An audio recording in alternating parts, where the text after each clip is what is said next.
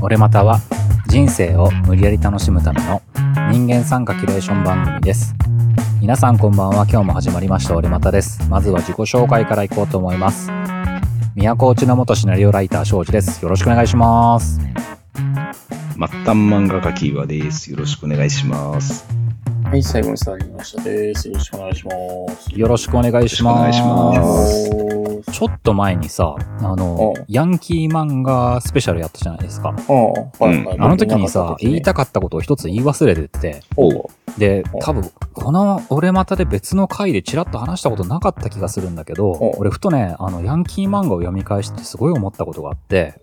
あのね、ヤンキー漫画って、は少女漫画と全く一緒だなと思ったのね。あうん。うえん。あのね、この話したことあったかどうかの忘れたんだけど、少女漫画ってさ、意外とあの、目的とかないもの多いじゃん。例えば、ね、バスケで全国大会1位を目指すんだとかさ、うんと、か、何々に勝つんだとかって意外とまああるのもあるけど最近。意外となくて、とことんさ、恋の成就。恋の成成就とか人間関係の誰と仲がいい悪いとかさ、そういうことを重視で押していく傾向があるじゃなうん。い、うん。うん、確そのかに確かに。なんか目的よりも人間関係のいろんなことで楽しませてくれるっていう漫画じゃない？うん、うん、うん、うん。ヤンキー漫画ってね、全く一緒なんだよ。うん あの、なんだろう、もちろん目的がある漫画もあるんだけど、東京リベンジャーズとかもろ目的もちゃんとあるんだけど、うん、それこそさ、90年代の話でした、ぶっ込みのタクって漫画あるでしょ？うんうんうんあのさ、別にさ、何もないんだよね、目的とか。言われてみればないね。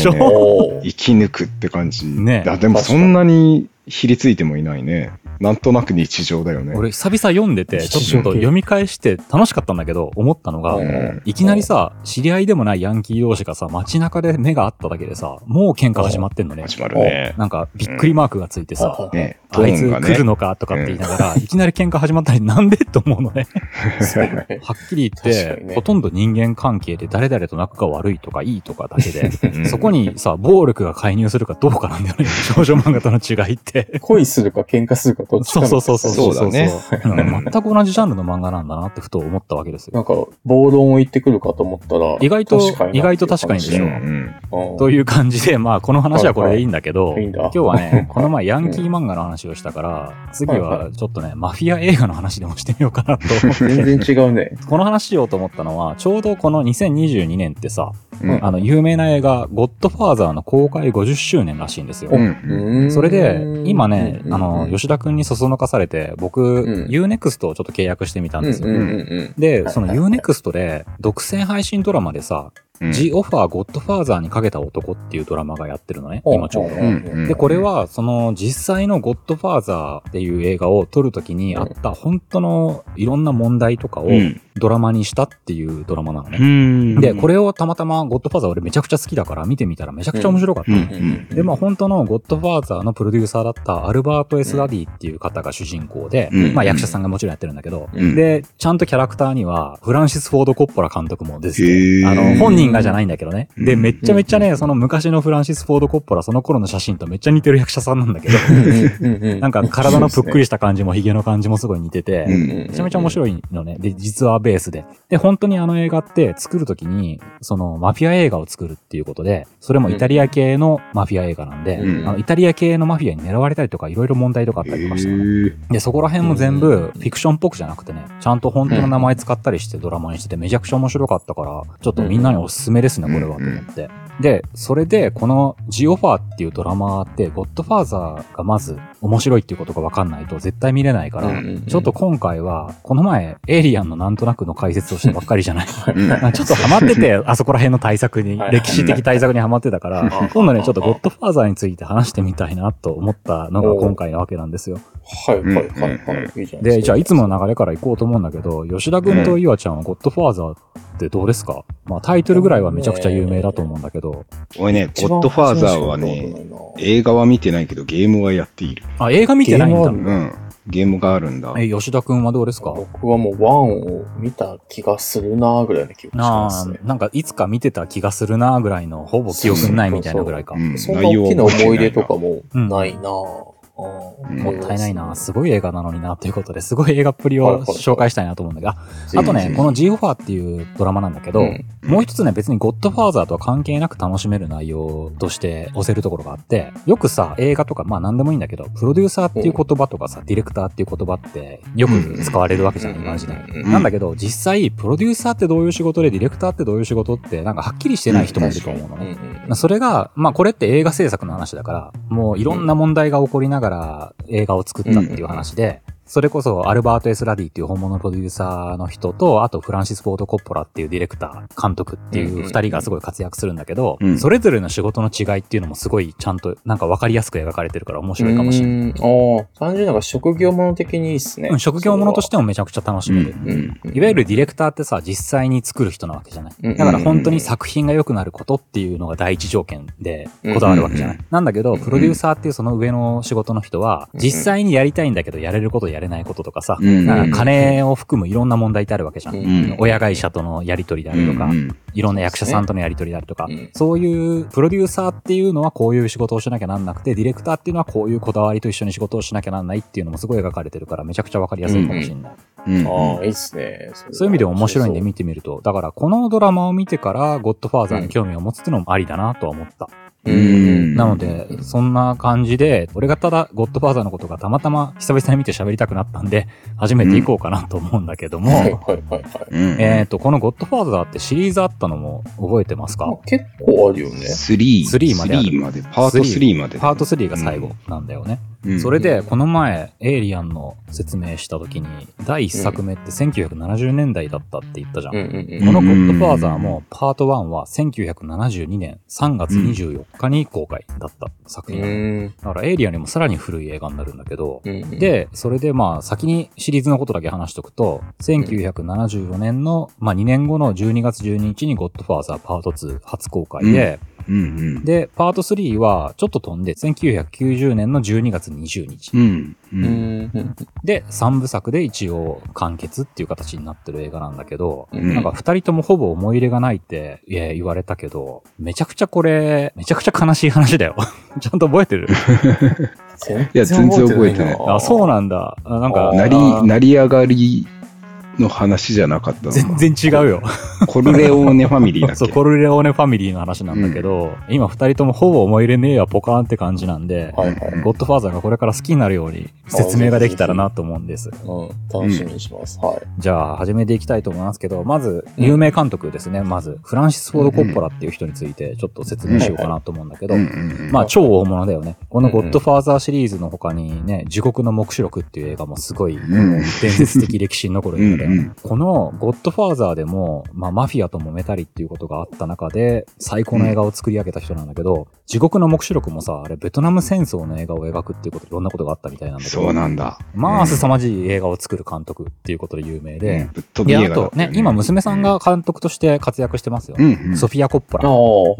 バージン・スーサイズとか、ロスト・イン・トランスネーションとか、あと、うまあみんなが多分耳にしたことあるんだ、マリー・アントワネットか。うんうんうんまあ、あの、俺あんまり好きじゃなかったんだけどさ、マリー・アントワネット。まあそれは置いといて、で、あとね、えっ、と、ニコラス・ケイジが追いだったりするっていう、この人。あええちょっとそこは面白かった。ねで、まあこの人、1939年4月7日生まれ、83歳だね、今。で、まあ、ゴッドファーザーって、イタリア系アメリカ人になった五大ファミリーの一つ、コロレオネファミリーっていうののことを描いてる映画なんだけど、うんこのフランシス・フォード・コッポラもイタリア系のアメリカ人らしい。うん。だだからこそ作れたっていうのがあるかもしれなくて、イタリア系アメリカ人マフィアの話を作るっていうことで、そこでイタリア系アメリカ人のマフィアに狙われたりとかするわけね。食ってる最中にうん。イタリア系がすごいアメリカの中でね、この人たちマフィアなんだって思われるのがすごい嫌だからっていうことがあったりとかするわけで、そこら辺で映画を作らせないっていう流れとかあったんだけど、プロデューサーがなんとか頑張っていろいろ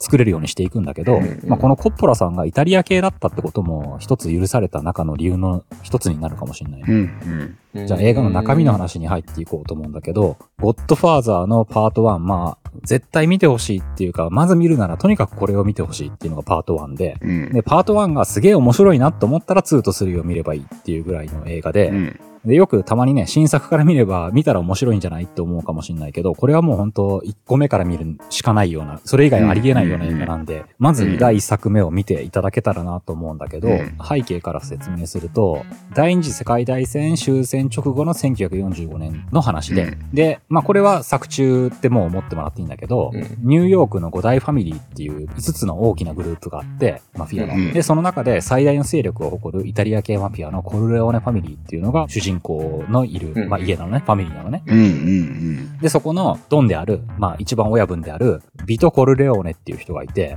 で、この人が、まあゴッドファーザーと呼ばれてた。まあみんなに慕われてた人なのね。で、この人は、まあコルレオーネ一家のドンなんだけど、イタリアからの移民で、で、出身はシチリアのコルレオーネ村出身だから、まあコルレオーネってそこから名前がと取られてるとかするんだけど、うんで、アメリカに来てからいろいろ成功していって、いつの間にかうんすげえでかいマフィアの親分になってるっていう状態なのね。で、これがもう昔だとね、超有名俳優だけど、えっ、と、今では若い人とか知らないかもしれないけど、かのマーロン・ブランドが演じてる役なのね。名前だけって感じ。まあ、すごい有名な役者さんで、でもうんうん、この、すででにね、1972年公開になったゴッドファーザー1が出る前の時点では、うんもうちょっと落ち目になってきた役者だったイメージ。だったらしいよ。えーあ、へえ。それで、これはジオファーの方で語られてるんだけど、もう落ち目だから、配給会社的には、えーマーロン・ブランド嫌だって言ってるんだけど、うん。監督のコッポラが絶対この人しか演じれないって、すごい大抜擢するっていうか、もう、おせおせでなんとか役やってもらうっていう流れのドラマがまたそっちでやってるから、見ると面白いんだけど、どそれで、この人がまあ、最初の主人公っていうか、まあ、本当の主人公はもう一人いるんだけど、うん。まあこの人が一番存在感がある役だから、この人を見てほしいっていう映画でもあるんだけど、うん。それで、まあ、マフィアの映画って一言で言うと、吉田君と岩ちゃんはまあそんなイメージでしょ。うんなんだけど、このゴッドファーザーのいいところっていうか、光栄が来たかったっていうところっていうのは、マフィアの話なんだけど、でも、どっちかというと、本当のテーマ的には家族の話なのね。うんそれで、その、のジオファーの方でも語られてるんだけど、うんイタリア系のマフィアの話なんかやってくれるなっていうのことでいろいろ揉めたりとかしたんだけど、そういうところの、まあ、打開策とか、それこそ話し合った上でのこともあってなんだけど、作中ではうんマフィアっていう言葉は一切使用されてない。あそうなの？全部ファミリーっていう言葉で統一されてるのね。その映画の中ではね。まあここら辺もいろいろあったりとかするんだけど、テーマが家族の話だからファミリーっていう言葉で統一されてるとも取れるし、うんまあ裏話的にマフィアっていう言葉は使わないっていうことで話をつけたのは、ジオファーの方の裏話のドラマで楽しめるっていう二つのなんか楽しみ方があるのね。で、え本物の主人公なんだけど、このゴッドファーザーのさ、有名なのってやっぱマーロン・ブランドの存在感ですごい有名だし、なんかお笑い芸人が真似するのってマーロン・ブランドが多いんだけど、うんうんうんいや、見たことあるな、ねそっちだね。ゴッドファーザーの本当の主人公は、そのマーロン・ブランド演じるドン・コルレオーネの息子のマイケル・コルレオーネね。ね。で、これを演じてるのがアルパチーノあ。そっか。あで、このアルパチーノも裏話のジオファーのところで語られてるんだけど、うんうんこの当時は、なんかキャリアがまだ全然ない新人で、うんうんうんで、これからいい役者になるかもしんないけど、話題性全然ないから、やるのどうなのって言われてたらしい。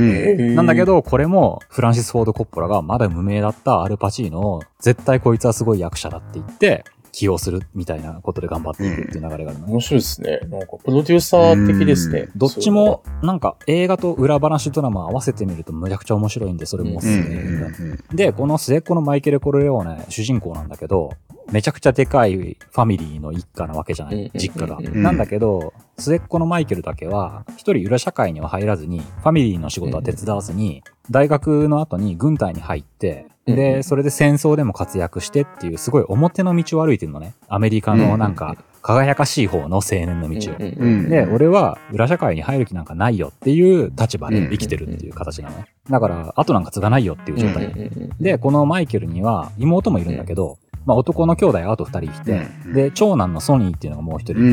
んで、この人は性格もマフィアっぽい性格してるので、気性が荒くて短気で、で、どっちかというと残酷性も持ち合わせててっていうところで、それで、この人が基本的に後目になるなって言われてたのね。だけど、やっぱその短気なところとか、暴力沙汰が多いところとか、たまにね、感情で動いちゃうところとかがちょっと心配が多い長男なのね。それで、次男のもう一人、フレドっていうのがいるんだけど、うんこっちはちょっとね、頼りない性格っていう二人の兄弟がマイケルにはいたんだけど、主人公のマイケルには。うんなんだけど、そんな中で、えーストーリーが進むと、まあ、別のファミリーが一緒に麻薬の密売やろうよっていう話を持ちかけてくるんだけど、うんうんコルレオーネは薬には手を出さないっていうポリシーでやってるのね。うんうんだから、そのドン、ドン・ビトコルレオーネはそれに反対するんだけど、うん。結局そっから構想が始まっちゃうのね。で、ドン・コルレオーネが敵に撃たれちゃうと。もう入院して意識もそぞろな状態になってる。死んではいないんだけど。うんってなった時に、ここで動き出すんだけど、で、反撃しなきゃってなるのね。うん。その時に、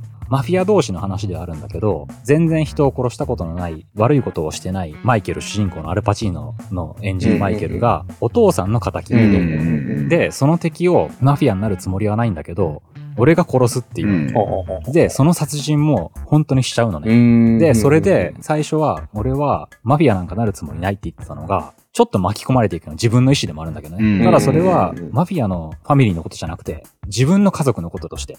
の復讐だったのねうんうんうん。で、その後、シチリア島へほとぼりが冷めるまで逃亡するのね、イタリアに。うんで、そこで逃亡しちゃうんだけど、で、これはちょっとネタバレになるから、わざと言わないようにはするんだけど、まあ、どっちにしろ今からの話かなりネタバレはしてるからもういいんだけど、そこでうん、ちょっと逃亡してる先ではあったんだけど、あの、自分の実家とは関係ない幸せな時期があるのね、落ち着いた。うんうんなんだけど、そこでその幸せを全てぶち壊すように敵の襲撃があるのね。で、それがあったと同時に、ニューヨークの方では、長男のソニー、後継ぎだったソニーも銃撃されて死亡しちゃうっていう泥沼に落ちていくのね。で、次男は、まあ、頼りないじゃん。それで、全然最初に継ぐ気のなかったマイケルが家族のためにファミリーを継ぐことになっちゃう。うん。もちろん自分のファミリーへの、まあ自分の家族への思いっていうのもあってなんだけど、俺がやるしかないっていうことで俺が継ぐことになるっていうので、ここで、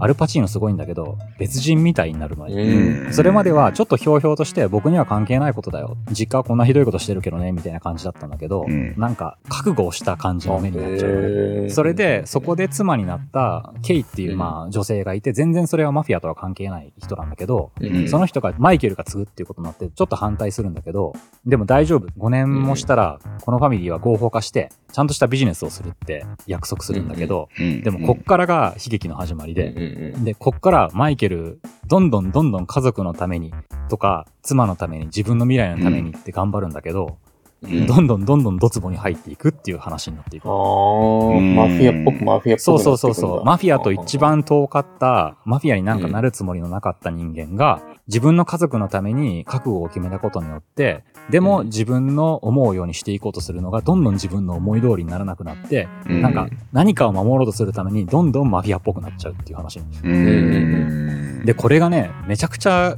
悲しくてね、アルパチーノのその最初のシーンで出てくる気楽なアルパチーノと、うんうんこのボスになってしまってから、うんファミリーを強くしていって家族を守るためになんだけど、うんだんだん冷酷な面が前に出てきて、うんで、ドツボにはまればはまるほど、どんどんなんかマフィアっぽい性格になってういく。見てんだけどな。全然思い出せないな。すごい面白いんだよ。これがね、それでね、マイケルね、後半になるとね、だんだんね、全く楽しくなさそうになっちゃうのね。目がもう楽しくないのね。で、すごい楽しくないって言ってるわけでもないんだけど、もうある意味が目が死んでるっていうか、もうそれで、最後の最後のシーンで、そういうマイケルがどんどんドツボにはまっていって、最後、次を継いだゴッドファーザーになっちゃうっていう話になるんだけど、うんうんで、ラストシーンが最初のそのドン・コルレオーネ、父さんの方が、いろんなあの知り合いの人から困ったことを助けてくれって頼まれる。のに、なんか娘をこんな目に合わせたやつを殺してやってくれとかさ、ひどいことも含めて、そういうみんなの頼みを聞いてあげるから慕われるってとこもあるんだけど、うん。そのシーンがあって、周りにそういうマフィアに物を頼む人たちが集まってるシーンっていうのが最初にあるのが、ラストシーンがそれとの対比になってるからそれを見てもらうとすげえ面白いんだけど、マイケルもそっちの世界に行ってしまいましたっていうラストになってるのね。で、エンドロールが流れると、なんかもう、あの曲が流れる。そうそうそう。久々見たら、うわーすげえ映画って思ったのね。うん何かを守っていくために、どんどん、なんか自分の思ってたところと逆に一つもハマっていくっていう流れがすごい描かれてて。これさ、1でいい感じにまとまるじゃないですか。うんうん2、3ってちゃんと面白いんですか？あのね、それもこれから話して、まあ軽く話していく。はいはいはいワンが一番すごいから、やっぱドラマとしては。うんうんなんて言うんだろう、マイケルの変わりっぷりっていうのがすごうんうくん最初の作品で出てるから、まあ2も3もそのマイケルが主人公の話だから、まあとにかく1を見て面白かったら2と3っていう話になで、まずまあ1を見てほしいんだけど、まああと2と3の話もさらっと話そうかなと思うんだけど、そのゴッドファーザー1って超空前の大ヒットだったの。それで世界的に有名な作品で歴史的作品ってなったんだけど、ちょっと面白いのはこれドラマでも描かれてるんだけど、そのマフィアとの構想がありながら、あんまりイタリア人を悪く描くなよって、いろいろマフィアとの話し合いしながら、うんこれって社会問題にもなっちゃったんだけど、マフィアとつるんでるプロデューサーとかって言ってうん吊るし上げられたんだけどうん、そこら辺をうまく描かせるためにマフィアとの付き合いもあったの。ねプロデューサーのラディさんは。なんだけど、その中でマフィアも納得する映画を作って、最後ね、プレミアってあるじゃん。みんなにお披露目するための。で、そこにマフィア読むわけにはいかないでしょそう。ですね。そんなことしたら、ね、社会的に信用も失っちゃうし、下手したら、ね、うん上映禁止ってなっちゃうから、うんこれって実話なんだけど、だけど、マフィアの人たちにも納得してもらう映画を作ってもらって手伝ってもらったから、うんちゃんと彼らにもお披露目しなきゃっていうことで、あのね、当時だから、まあコピーもないよ。オリジナルのフィルムを持ち出して、マフィア専用の上映会があったらしいよ、プレミアを。すごい。裏でないっすね。ね。で、ドラマの中ではね、そのシーンってね、うんかなりね、ちょっとね、感動できるシーンには作り上げられてるんだけあ、ど。そうなんだ。いや、それ面白いんだけど、そういう大変な中でできた映画っていうのがワンなんだうーんで、まあ大変な中でフランシス・フォード・コッポラも全く引かずに作り上げたから、もう何度も頓挫する浮き目にはあったし、うんうんうんだし内容に関しても、ここは手を抜けよっていうところを絶対僕は手を抜かないっていう感じで、いろいろやり合いながら作った作品だったからね。で大ヒットとなってパート2ももちろん作られるんだけど、1で悲しいマイケルっていうのが誕生したわけじゃん。うんで、2はさらにひどくなっていくマイケルっていう話なの悲しいなぁただ、この2の面白いところは、あの、願わずもマフィアのボスになっちゃって、そのファミリーを大きくしていくこと、家族を守ることが全ての人生になっちゃったマイケルっていうのと、うん1でお父さんだったビト・コルレオーネ、初代ドンだよね。初代ドンの若い日とが対比で描かれていくっていうのがパート2。で、有名なのが、この若い日のビト・コルレオーネを演じたのがロバート・デ・ニーロ。あそうなんだそうなんだ。だから、お父さんは、そのロバート・デ・ニーロ演じる若き日の人は、イタリアのシチリア島にあったコルレオーネ村のドン、うんまあ、そっちのマフィアだよね。うんに家族が全員殺されて、逃げて一人でアメリカに渡ったところが始まるのよね。で、そこで育っていって、イタリア系の中で、その中で、まあそこにいるマフィアとのつながりの中でだんだんそいつらにね、我慢してお金払い続けるのも嫌になって、うん。で、ちょっとずつ、まあ、度胸と残忍性もあった人だったの。ね。ただのひどいやつではないけど、大物だったわけね、性格が。それでそういうことをしていくうちに、だんだんと仲間ができてうんうん、自分のただの家族じゃなくて、いわゆるファミリーっていうのができていくわけ。で、どんどんどんどん自分がその中で成功して、一大ファミリーを築く階段を登り続けるっていう状況になっていくのね。で、そういうどんどんどんどん右肩上がりに広がっていく若き日のビトっていうのが描かれる一方、それを継いで大きくなったビトの作った組織を継いだマイケルっていうのは、なんかね、その組織を守るために、まあ粛清も行うわけじゃん。中で裏切りも行ったりとかして。で、本当はしない方がいい人までどんどん粛清しなきゃなんないし、外とのやり合いはあるしっていう中で、守るため守るためにどんどん失っていく。で、ビトはどんどん右肩上がりに世界が広がっていくっていうのが描かれるんだけど、マイケルは世界が閉じていくっていうのが描かれるんだよね面。白そうっすね。その対比がすごくね、見ててね、うんマイケルって泣きそうになる感じの映画なのね、これ。で、もう、ワンのさ、助けてあげて。ワン前半のマイケルのさ、まだまだひょうひょうとした頃を思い出すと、なんかアルパチーノってすごい役者さんだなと思うけど、もうどこでもね、目が笑ってないっていうか楽しそうじゃないのね。常に問題だらけだし、自分はそれを全部受け止めてボスだから。で、どんどん解決するためになんなきゃなんないんだけど、そんな中で自分もやっぱ解決していくことが全てみたいになっちゃってるから、うんどこかで人間の心を失っていってるから、まあ周りとの家族と本物の家族とはそこでいざこざがあるし、だけど、自分はこれを失うわけにはいかないし、負けるのも嫌だし、勝ち続けなきゃならないうんっていうことで、ファミリーを守ってはいるんだけど、ファミリーを失っていってるマイケルっていう話になってる。きつ。だからその二人のね、対比がね、悲しい話。なんだよねなんか、見たいななんか、見た記憶がなくなってるわ。えーそれは 2?2、3の中で。うん今のが2の話。2の話。3。それで、最後、まあ、ビトは、これからファミリーができていくよ、みたいなところまで描かれて、うんで、マイケルは、これはちょっと濁しとけど、さすがにネタバレ、うんまあ、もう十分してるけどね。あの、殺しちゃいけない人を殺してしまって、うつろな目をしてるっていうラストで終わる。もう、もう全然楽しくなさそうなのね。もう、3。次、3よ。パート3なんだけど、うん。飛んで1990年、70年代の映画2本だったんだけど、パート3ができたのは1990年なの。うんあ、結構開くんすね。1990年で結構空いて、ただその時って編集が、あの、フランシス・フォード・コッポラ自身あんまり気に入らなかった編集だったらしいのね。うんほうほうで、多分最近だと思うんだけど、その時のタイトルは、最初は、えー、ゴッドファーザーパート3っていうタイトルだったんだけど、だけど、最近再編集版が出て、うん。で、ゴッドファーザー最終章、マイケル・コルレオーネの最後っていうタイトルで、再編集版が出てんのね。うん。で、そっちが一応、監督も満足できる編集版にはなってるらしいね。今から見るんだったら、パート3はまあ、そっちしかないかもしんないけど、そっちを見てもらったらと思うんだけど、だからそっちの話をしていこうかなと思います。まあ、基本的には一緒なんだけどね、うん再編集版だからう。ん撮って公開になった時期も、1990 90年って、ちょっと空いた後だったから、うんアルパチーノも役者さんとしてもちょっと年を取った後になってるわけじゃん。うん。ちょうどよかったんだけど、そんなもう楽しくない目になっちゃったマイケルっていうのがいるわけじゃん、主人公。うんうんそんなマイケルも子供が大きくなって老境に差し掛かったっていう頃の話う。なんんだようんで、ちょっと年老いてきたマイケルっていうのは、今まで自分が犯してきた罪に、まあ苦悩しているっていう状態なのね。うん。もう楽しくねえって感じなのね、人生が。だけど、どんどんどんどん、まあ、すごく優秀な人だから、やるこ、うんやるべきことはちゃんと分かってるし。うんで逆に言うと、マフィアの親分になった自分がやるべきことっていうのをきっちりやってきた人生だったのうね。ん。だから、組織としてはめちゃくちゃ強いんだけど、マイケル自身はもう自分を押し殺してるっていう状態のまんま、老境に差し掛かってるんだけど、で、そんな中で、バチカンの教会にすごいお金を献金したりとか、そっから自分の立場を得たりとかしながら、表の舞台に行こうとしてるっていうのは全然やめてなかったうのね。ん。なんかね、これ、っとそういうところから話は始まるんだけど、うん。俺全然その事実は詳しくないんだけど、1970年代最後から1980年代に明らかになったバチカンにおける金融スキャンダルとか、で、うん。それに関連して起きたヨハネ・パウロ一世の急死とか、そういう裏であったような暗殺事件とか怪しい事件っていうのが、だいぶ実話がそのまんま近い形で織り込まれてるらしい。そういう事件との背景とか、そういうことがフィクションに織り込まれてるらしいんだけど。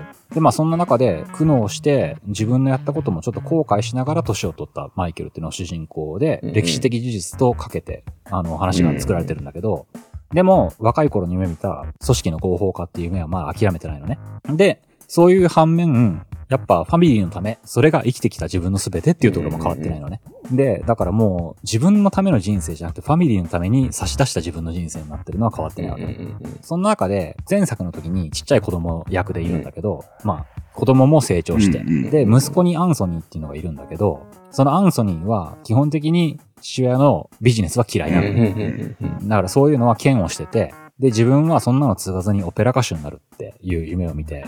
で、活動してるうん。で、お父さん、お父さんマイケルは、なんかマイケル、うんお父さんになったなと思った感じなんだけど、うんオペラなんか潰しが効かねえって、法律はうちのビジネスの役にも立つから法律を勉強しろって言うんだけど、そんなの嫌だってアンソニーに言われたりとかして、マイケルもなんかいいおじさんになったなって感じになってるのね。うん、あの若かっうんた。で、もう一人、まあ娘のメアリーっていうのがいるのね。メアリー、うんえーコルレオーネっていうのがいるんだけど、うんで、こっちはドン・コルレオーネ財団みたいな、ビト・コルレオーネ財団か。あの、そういう財団ができてるんだけど、それの表の顔として仕事をしてるのね。お父さんの仕事を分かってるは分かってるんだけど、うんだけどそれをこれから合法化のちゃんとした企業にするっていうことを、まあ信じて、信じているっていう、どっちかというと、二人ともやっぱマフィアマフィアしてない二人が、二人になってるね、子供は。うんで、まあこれも余談なんだけど、この娘のメアリーってね、実は演じてるのがね、ソフィア・コッポラなんだよ。うんそれで、俺はまあ映画見た中で、別にそのメアリーの演技めちゃくちゃ悪いとも思わなかったんだけど、お父さんの七光で娘の役になったっていうメガネもあってのことかもしんないけどう、ん当時ねうん、ラジー賞ってあるのわかる？ゴールデンラズベリー賞って、あの、最低映画を決める賞ってあるでしょ？なんかさ、それでね、公開当時ね、ワースト助演女優賞に入っちゃったらしい。あ、きついっすへね。かわいそう。本当は、ミノナライダーが演じる予定だったらしいね。病気の降板のために代わりに起用されたっていう流れがあったみたいそ。れでそれはかわいそうだ。ね、ちょっとかわいそうだよね。だから、まあうん今はすごい認められた監督になる、うんなってるから、まあそれはそれで、今となってはいい思い出かもしれないけど、うんうん当時は辛かったかもしれないよね、と思って。で、まあそんな中で、ちょっと老境になった、老年になったマイケルが描かれてるんだけど、1と2見た後に3見るとね、なんかこれまでの人生の何からも絶対に逃げないマイケルと逃げることができないマイケルとずっと辛そうっていうのがずっとさ、書かれていくんだよね。で、さらに、ちょっと年取って後悔もしてるみたいな状況になるのね。そんな中で、で、ファミリー潰すわけにもいかないからうん、やっぱひどいこともするはするしね。するときは。うん。なんだけど、ずっと辛そうで、で、最後、そんなマイケルがどんな風に人生を終わらすことができるかっていうところまで行くのね、最後どうなるかっていうところまで行くんだけど、うんもうこれ、ちょっとネタバレ、まあ今からだったらネタバレしてもいいのかなどうかなまあ最後、家族を守るために頑張ってきたマイケルなんだけど、一番失いたくないものを失って絶叫というラストなの。もう、もう、助けてあげてよ。なんだよ。なんだこれって思うラストになってて、えやっぱ幸せになれないっていうラストなのね。ぱ、おーで、最後はまあ殺されたりすることはなかったんだけど、うん最後自分の平穏がワンの頃に後を継がない自分っていうのを最後に楽しんだシチリア島にて孤独に死んでいくっていうラストまで描かれてるっていう。まあまあきついっすね。もうね、三部作ね、俺は立て続けに久々見ちゃったんだけど、もうアルパチーノと一緒に俺を泣くわっていう映画だった。えー、もう普通に人生ですね、窓って一本。このマイケル・コルレオーネっていう人の一つの人生と家族の物語っていう壮大な物語で、このゴッドファーザーシリーズっていうのは。もうマフィアの親分に俺はなるぜって思ってたソニーが死んじゃって、全くそういうところとは別の人生を歩もうとしてたマイケルが、うんその地位に使わざるを得ない状況になって、で、その地位について、その地位を優秀にこなせばこなすほど自分の欲しかったものとは遠のいていくっていう感じになってうる。んこの3部面白い作で。ですね。普通に見たいな、やっぱり。でもマイケルは不幸のどん底に落ちるんでしょまあ、そういう意味では表から見ればすごいファミリーの親分だし、あ、うん。もちろんいろんなビジネスもしてるからお金だけで言ったらいっぱいあるし、まあね。だかまあら普通の人から見たら成功してる優秀な一人の男に見えるかもしれないんだけど、うんマイケル自身はもうあアルパチーノすごすぎて 目が一切楽しそうじゃないから、もう それだけでも見てほしくてさ。悲しい映画の話だった。なんかもう映画見たような気持ちになっちゃった。じゃあちょっとどっちかにまとめてもらいましょうかね。そうですね。なんか、見た記憶があったけど、完全にすっぽ抜けてたなっていうのと、なんか名優多いですね。なんか僕でも名前が聞いたことがある俳優さんが非常そうだねに多いなっていうのは。うんその名優それぞれがね、ものすごい存在感を発してるからね、すごい見る目のある人たちが選んで演じさせてるんだろうなっていうのがすごいわかる。うんなんか改めて名作を見るっていう時間はとってもいいなとちょっと思いましたわなんかね、かお堅い名作とかじゃなくて普通に面白い映画を見るって感じで全然楽しめるんうんうんでいいと思います、これは。うんうんうんぜエイリアンにしろね、こっちにしろそうね。ですね。うんうん。いやー、見よう、見ようかな。UNEXT の宣伝みたいになっちゃったけど、普通に、うん、見ましょう。これは見てない人もいいと思う。あ、まあ確かに UNEXT の宣伝みたいになってる。本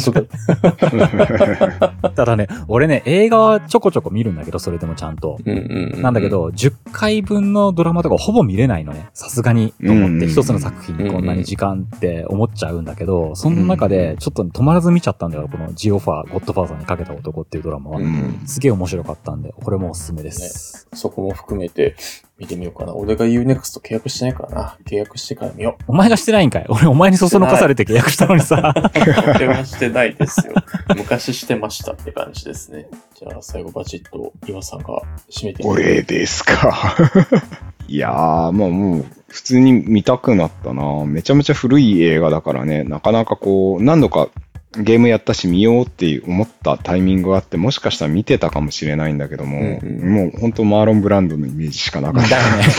うんうん そんな悲しい話だったのそうそうそうそう。ドンが出る映画なんでしょうぐらいのイメージでしょ。やっぱり明るい映画と一緒に借りてほしいですね。僕のワンダフルライフとかと一緒に借りて。まあれ明るい話だっけ？あ、でもハッピーエンドだから大丈夫だよ。犬ずっと死ぬけど。うんうん、ちょっとね、明るい映画と合わせて借りて皆さんも楽しんでもらえればよろしいんじゃないかなと僕は思いました。僕は見ます。え、これレンタル、レンタルじゃねえや、配信であるんだよね。うん、配信である UNEXT だったらね。 U-NEXT だったらあるのか。他のはないのかな。まあちょっと調べてみようかな。調べてみてみようと思います。じゃあ、今日はおしまいです。ありがとうございました。はいありがとうございました。ありがとうございました映画見よう。悲しいなぁ